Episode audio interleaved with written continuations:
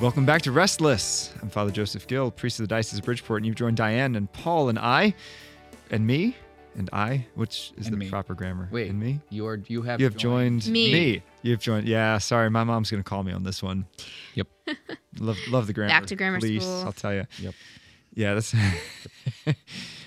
anyway, you've joined us as we discuss uh, some interesting topics about our Catholic faith, and one of the most fundamental topics, of course, is you can't be Catholic without believing in God. Right? It's kind of uh, step one to being Catholic. And uh, but of course, there are a lot of people out there who don't believe in God, the atheists, and that's really been on the rise in America. Uh, people who identify as atheists and um, write books about atheism, and, and even have started atheist. Have you seen the atheist churches that have arisen? Unitarian churches. No, I'm sorry. Ooh, Is that bad? No, Should it's not not. It's not untrue. Well, because if you believe in everything, you believe in nothing. Very true. Very true. Yeah. No, but the atheist churches are people that are officially atheists, but like the idea of getting together to hear an inspirational message, have community, and sing songs. I guess it doesn't surprise me given, you know, the Doesn't atheist community on Reddit and the internet these days, they all kind of seem to want to convene. Atheism is. A, I think. Yeah. I think atheism is more is a religion. I think the nones is is N O N E S, N O N E S. not N U N S. No, not the nuns. Yeah, not the religious sisters. I think the nuns are probably. They're the probably the ones that are in more despair. I would say sometimes. But aren't nones atheists? Or is there a difference? Ah, no, yeah, no. There's not a difference. There's a difference in approach, though, right? Because you have people that are just like, meh. Do you believe in God? Meh. So, Like, so they don't know. even- Well, they're not even. and as opposed to More do you like believe a- in God? No, I'm an atheist. so, so there's it almost becomes a religion. They're not even wrestling with the question. They're not even saying. wrestling Like, with it. They're like, well, it doesn't really, it doesn't really, Doesn't make a difference It doesn't make a life. difference in my life. Yeah, which I it's something like, I think atheists struggle. Some atheists really do struggle with it. The the the the person I've known who's like personally known, who's the biggest Bible scholar, was an atheist. His name was Frank, Wow. and he came to our Bible studies and he came to our things in college that were like supposed to be evangel- evangelical and bring people in to ask questions. We had this thing called questioning Christianity where you could come in and ask questions. Hmm. Um, we had Bible studies and Frank would religiously be there. No pun no pun intended. intended. Ah. And uh, Oh. and he was he had his Bible and it was the most beat up Bible you've ever seen and he knows every single thing in that in that Bible. He's also like computer programmer and like kind of you know Mensa esque, but like savantist, so he could just know things. But he was the big he could he could quote like somebody could say something and he would know exactly where that is in the Bible. It was incredible. Wow. So he was an atheist, but he was wrestling. You could tell he was wrestling with it. But you said He's he- thought he- about it. He did become a Christian or no? No, well maybe I don't know. Oh, so he's still an atheist, potentially still an atheist. Yeah, I mean this is 12, 13 years ago. I don't remember, but That's interesting. Yeah, Interesting. so far as I know, as far I didn't keep it. I wasn't like friends with him. I just knew of him. Yeah. Um, Wow. And uh, yeah, and so, so I would say atheists have really thought about it, Mm. and maybe there's something good about that because maybe there's been seeds. I mean, then you reject it. That's probably worse. But with nones, just being like, meh. I'm shrugging my shoulders, by the way, which is hard to see on radio. Um, then, uh, then I don't know. That seems worse to me for some reason. They both end up in the same But and think, they both end up in the same like position at the end of the day potentially but I think a lot of the nones, um, maybe nones because they don't believe in organized religion, but they do have a relationship with God. They do have have a belief in God, and sometimes they even pray. sometimes Sometimes, I mean, sometimes nones is a is a big category. it's a big category i agree with that It could be, yeah, yeah, it could be people who are- franciscan or, Domin- sorry sorry sorry Boo! It's a Boo! spectrum. right. I, I think a lot of people too claim to be atheist, but you know, I, a- atheist, you're making a, a claim, right? That God does not exist. That you, that's that's your assertion. Um, I know that I've talked to people, and the, the more that you dig, it's. Uh, I found a lot of my friends are more like agnostic leaning. Uh, I think that atheists kind of have a higher um, responsibility, right? Because if they're going to make that claim that there is certitude that God does not exist, well, what are your arguments? You know. Um, yeah it's certainly harder to argue than um, you know agnosticism it's very common to see i'm spiritual but not religious Yes. and i always the- ask what does that mean for you and you're like well you know i just i just believe that there's a force there's something about it that's there's just something there that's that's that's that's helping us along and something bigger than me I'm like and what's that oh i don't know i'm spiritual Well, a lot of that's sentimental sentimentality. It's sentimentality. You know, it's kind of I agree. But but uh, so I'm curious about you know the atheists that you've known and encountered. What what reasons do they give for not believing in God? Rationalism. Science explains everything is the biggest one that I hear. Yeah. Hmm. Or it's like the new atheists, like the Sam Harris, and uh, we have a Sam Harris in the Catholic community here in Stamford. Thankfully, spelled differently. differently, but it's it's a common pun. Anyway, um, so uh, Sam Harris, the actual uh, the the new atheist, and so he says that, well, any morality that we have can be explained in ways outside of religion, because there's always that issue where it's like, well, if you have no religion, how do you have morality? And there's a whole line of belief that morality is is Evolutionarily ev- determined. evolutionary, which there might be some truth to that, but I don't think it's sure. But it's certainly not the whole truth because we're like terrible and wretched and sinful, and so somehow but the even evolution hasn't helped us with that. yeah, even though I mean, apart. I mean, I think it's as Diane, you were saying that they believe that science can explain everything. But I mean, there's I think science still has so many questions. And that's okay though. I don't think that's a good argument though. no, I don't think so either. Because then the, you've ever heard of the God of the Gaps argument? Yeah, yeah, exactly. It's God of the Gaps means that like anything you can't explain currently, you just ascribe to God. Okay. Right. So like hundreds of years ago, they'll say thunder. We don't know what it is. It must be God. Like, well, no. Okay, now we actually know what thunder is. You know, it's the It's Zeus. expanse. It's Zeus. Yeah. Right. Right. Zeus or God bowling. God bowling. I think that's what we always say. I mean, I think that's what like parents tell their three year olds and four year olds when they're scared out of their minds. oh, I was told that when I was 18. No, I'm just kidding. Right? you were homeschooled too, so I was homeschooled. I was homeschooled. This, this is totally random aside. Has nothing. Total tangent. tangent, it's tangent. But this is tangent, right? Right. But I was I was talking with somebody who was who was telling me that that his his older sibling goes to um, Thomas Aquinas College up in Massachusetts, and very good college. a very good college, but a, but a college of like a lot of ex homeschoolers, and they had a they had a friend who, who Yeah. genuinely believed, like genuinely believed, but when they got to college, that babies were made by holding hands, Well, I mean, which I guess can't be proven otherwise. But that's why I try to avoid holding hands of beautiful women. okay, that is a tangent. Anyway, sorry. Okay. sorry. But but the God of the gaps argument, right? So Yeah. it's, it's like, you know, okay, we can we can kind of understand now that there are a lot of things that that may be explained by science in 15 years, 50, 50 years, 100 years, mm-hmm. right? So we you don't want to fall into that trap Correct. of Well, saying people like, don't see the supernatural as real, right? They see it as a fantasy. Um, so I've heard, you know, like one of my friends in particular, she's just not concerned about it because she doesn't believe in the supernatural. So Mm. for her, everything, what is real is what she can see. And Well, that's it. That's where it stops. Well, Marx famously said, although it's generally quoted in such a way that's not accurate, but he said that religion's the opium of the masses. And he said, and that can be exploited. oh, is that the other side of that? Yeah. Well, just like everyone forgets Nietzsche's second half, right? Nietzsche Yeah. said God is dead, and we have killed him. That's correct. Mm-hmm. We've and I don't know if he was lamenting that fact or celebrating it, but And no, nothing, nothing shows that more than the the, orth, the Russian Orth. Not all priests and stuff, but the the political aspect of the Russian Orthodox Church during the Soviet Union.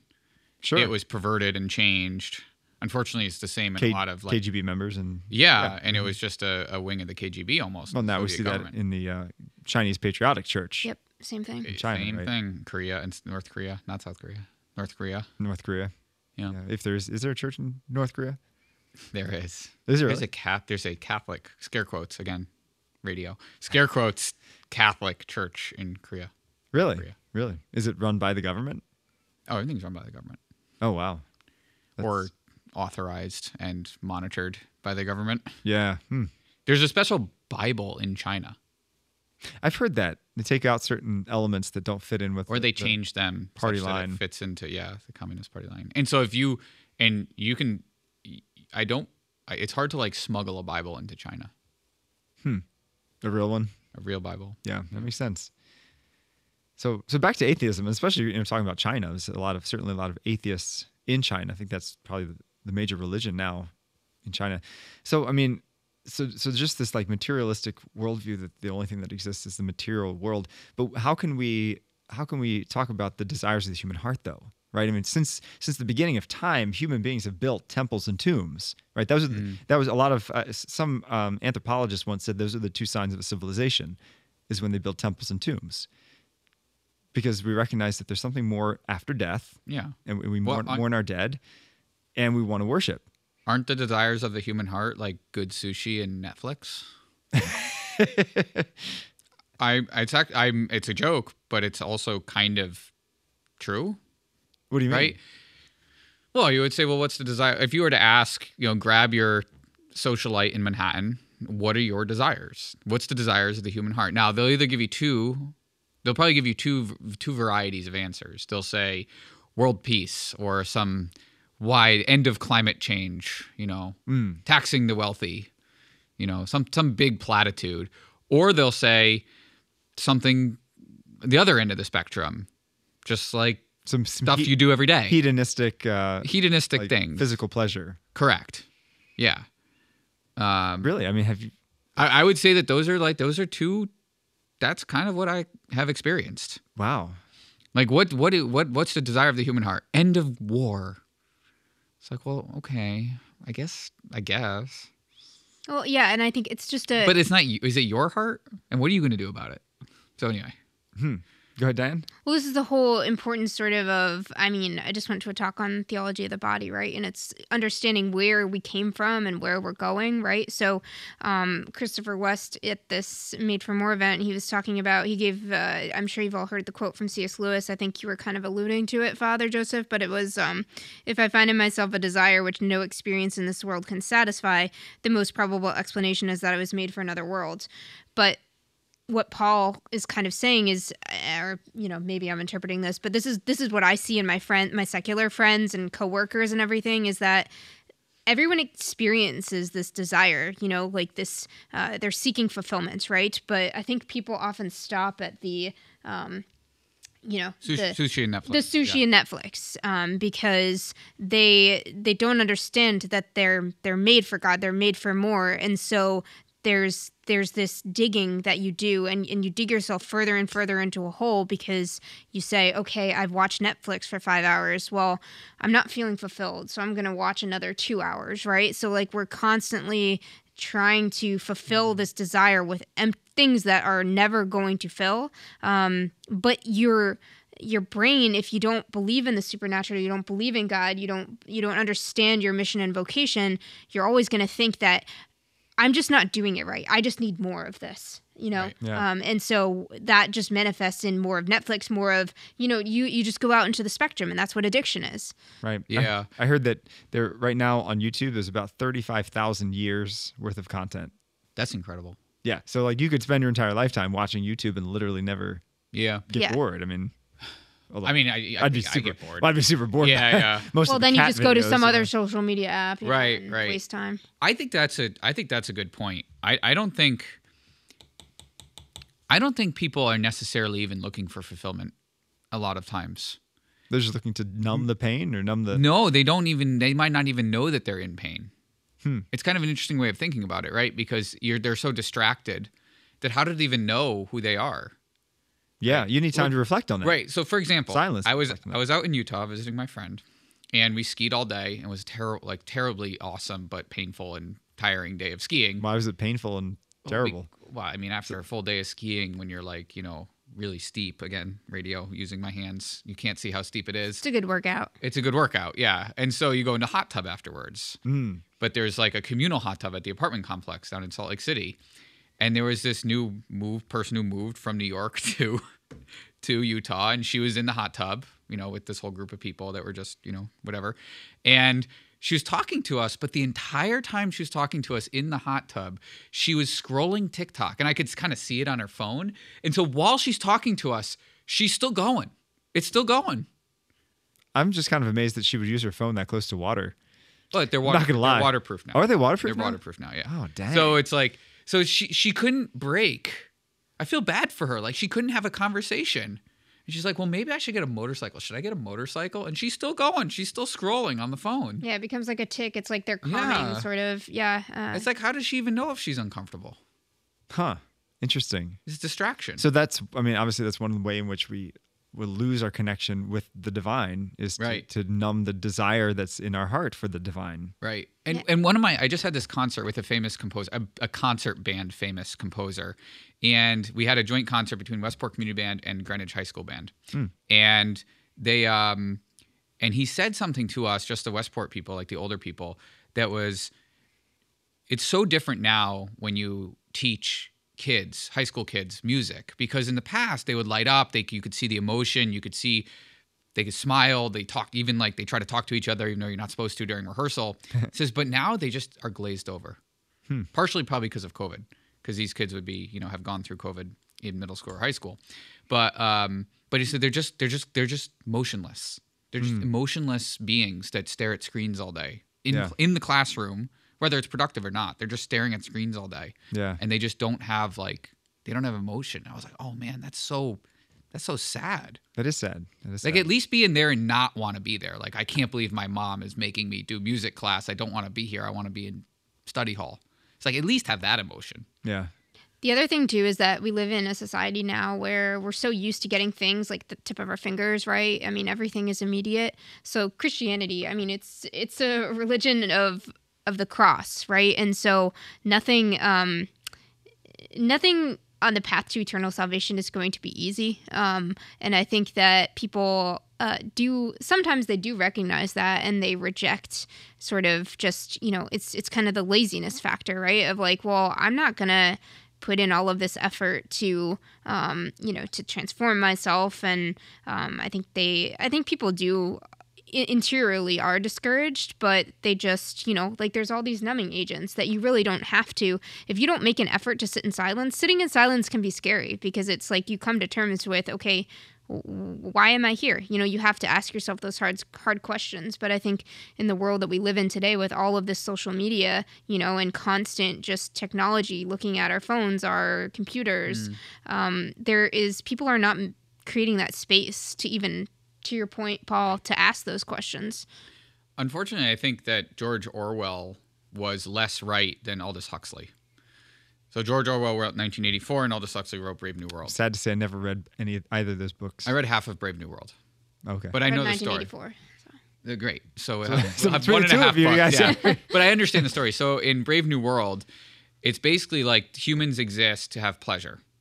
At the end, and there's a massive government that controls that creates lab babies, and they need people to work and do things, and so they either engage in like sexual pleasure. Um, and once that's exhausted, and if they're not, if they start to get sad at their work, then they take soma, and soma is a drug that makes you happy. And that's essentially what we have in society now. Where if people are unhappy with their lives and things like sexual pleasure or Netflix or YouTube or whatever don't work, then a lot of people are turning to drugs. And it could even just be like marijuana, which I don't say is only, but it's, you know, whatever. Um, yeah, it's it's legal. it's in legal in most so, I places mean, now yeah. so like so even that and and so we've we've actually we seem to be falling into more of the brave new world rather than 1984 which 1984 is more about like big brother and government control and spying and all that so um and i think the brave new world vision is way more sinister it's way worse almost Mm. because the culprit the culprit is almost ourselves Yeah. and allowing that to happen Well, I don't think we would ever see an American Revolution again. people are too No, lazy No. Yeah, too people are too lazy. We would never we would never get so worked up about one cause that we think is righteous that we would right we wouldn't care. Right. And when you see, you know, I mean, I, I don't like right now as we're recording this, there's like massive protests going on in France and Israel. And one ex- to some extent, I'm like, oh, that's such a pain. Like people are not be able to like get to work and stuff. And I'm glad I'm not in Paris. But you know, on the other hand, it's like, well, at least at least there's people that have emotions that are willing to like leave their couches and go fight for something, whether Yeah. or not I agree with it or not True. they increased the retirement age in France, and they are doing trying to do judicial reform in Israel, and both aren't going particularly well right now. Mm. So, um, any case, that's my opinion about that. Yeah. No, I think laziness is an important factor. I know a couple atheists, and and uh, I think there's two kinds of atheists. I think there's the atheist who has wrestled with it, Paul, as you mentioned, like those who who like have just come to the conclusion logically, like for themselves, that they can't believe in God.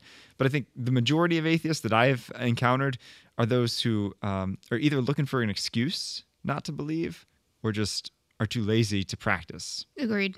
You Yeah. know, and it's you know it, it is kind of convenient because if you don't have if you don't believe in God, then you kind of do make your own morality, in a sense. So so why bother with the cross? Why bother you know practicing especially the counterculture virtues because like there's some virtues that everyone likes now in our culture like kindness and tolerance which are good and, and necessary tolerance is probably not a virtue but that's I think kindness is also overblown. no, I'm serious. Like you're not like parents aren't kind to their children when they're punishing them, but they're loving. Yeah, oh, We're called to love people, Yeah. not be kind to them. Like Yeah, Jesus niceness wasn't is not a particularly virtue. kind to the Pharisees and people when he would put them in their place. no that's but he was loving them. that is true that is true um it's at the same time you know it's a hard world out there and being kinder than necessary is a good thing kind when So- when when it's the best option. yeah but anyway As so, opposed to rude so- when it's the best. i mean there's never really particularly good option. but- No, but you know, there's so there are times too. You know, there's some virtues that are very much with our culture, and some virtues are very countercultural, right? Chastity, uh, courage, these things that cost us something a great deal. And so that's those are the ones that people who are atheists will say, well, it costs too much to practice these virtues, so I will just simply rid myself of the one who commands me to do that, which is God. Rid myself of belief in Him. Yeah, it's so sad. Yeah. So so how do we counter that? How do how can we, you know, if we know an atheist or actually let me first back up and ask was there ever a point in your life where you struggled to believe in God's existence? No, not for me. There's probably periods I would say where I was not as concerned with it, Mm.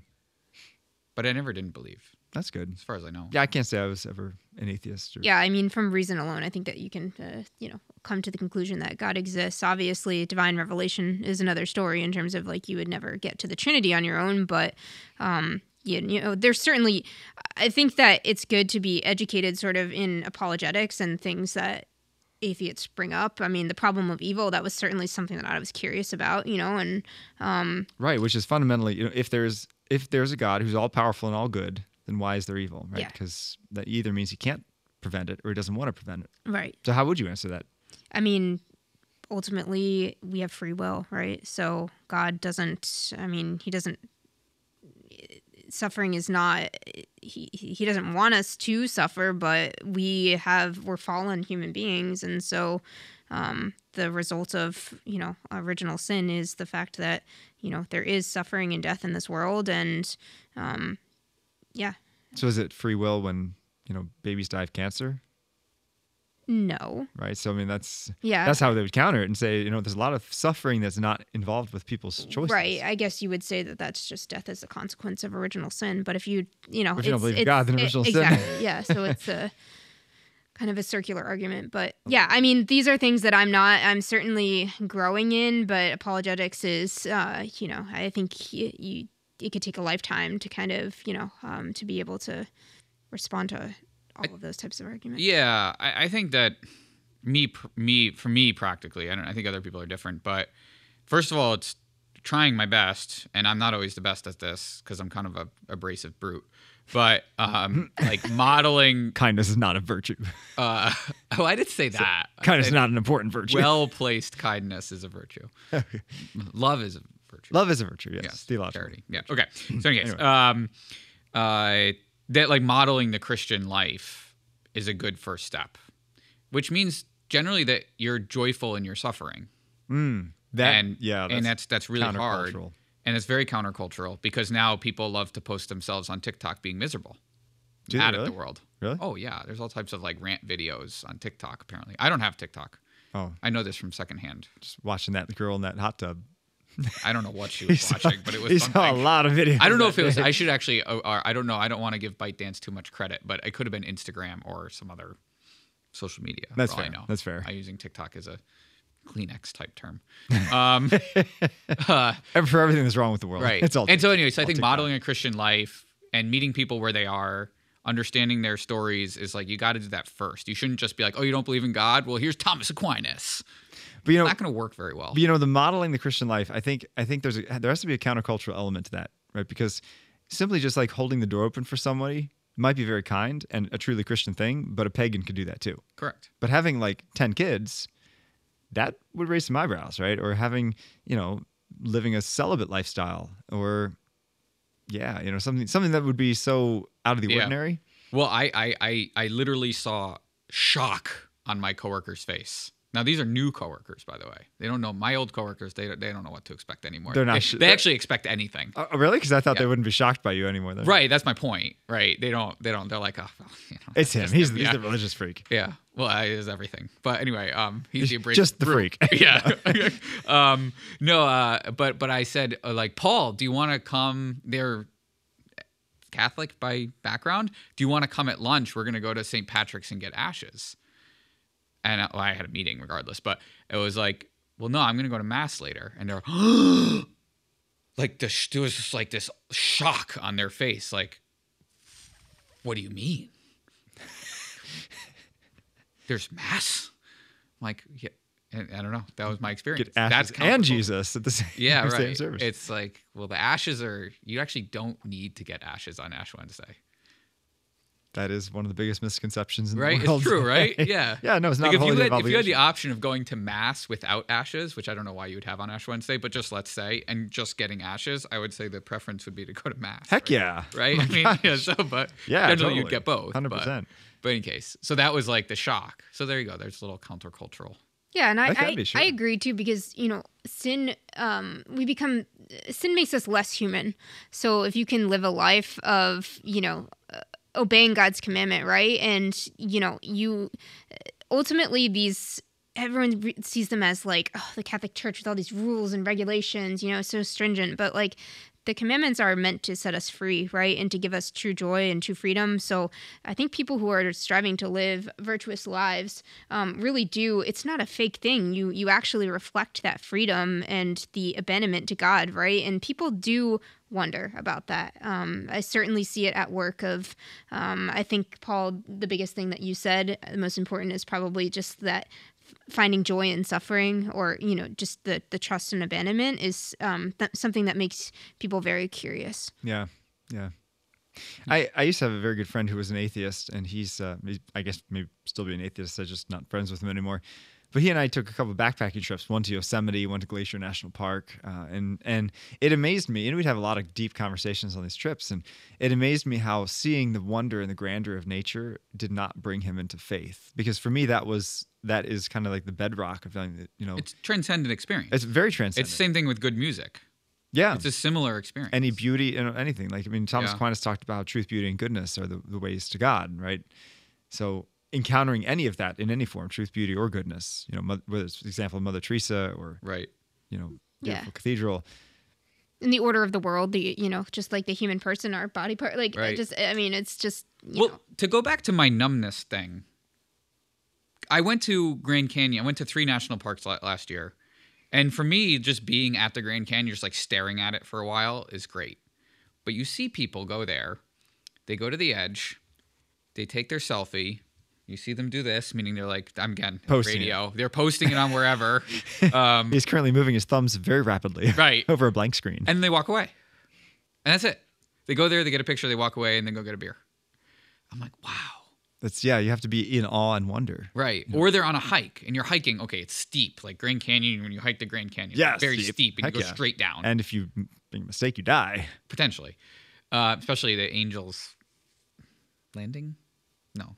It's not an ironic no, no. name Some, no, no, that's at Zion. uh, the Angels Landing is at Zion, which makes sense. Utah, whatever. zion Um, oh mount zion Yeah, yeah. Anyway, I forget what the one is called in uh at um Kaibab, North Kaibab Trail, whatever it's called. But anyway, so they when you go there, like that one you can die. But you see people hiking on their phones, not paying attention to where they're going or who they're running into. that's unfortunate It's so unfortunate. So even maybe not what you just said. So you just said the grandeur of but you have Nature? to you have to be there you, have, to, be, present. present right, in- and you can't just look for- at it through your four inch screen. Right, you have to be present for a long period of time. I think of the example of St. Patrick, right? He was he was came to when he was captured in, in a raid, Right. brought to Ireland. You know, he was you know kind of a lukewarm Catholic, didn't really care.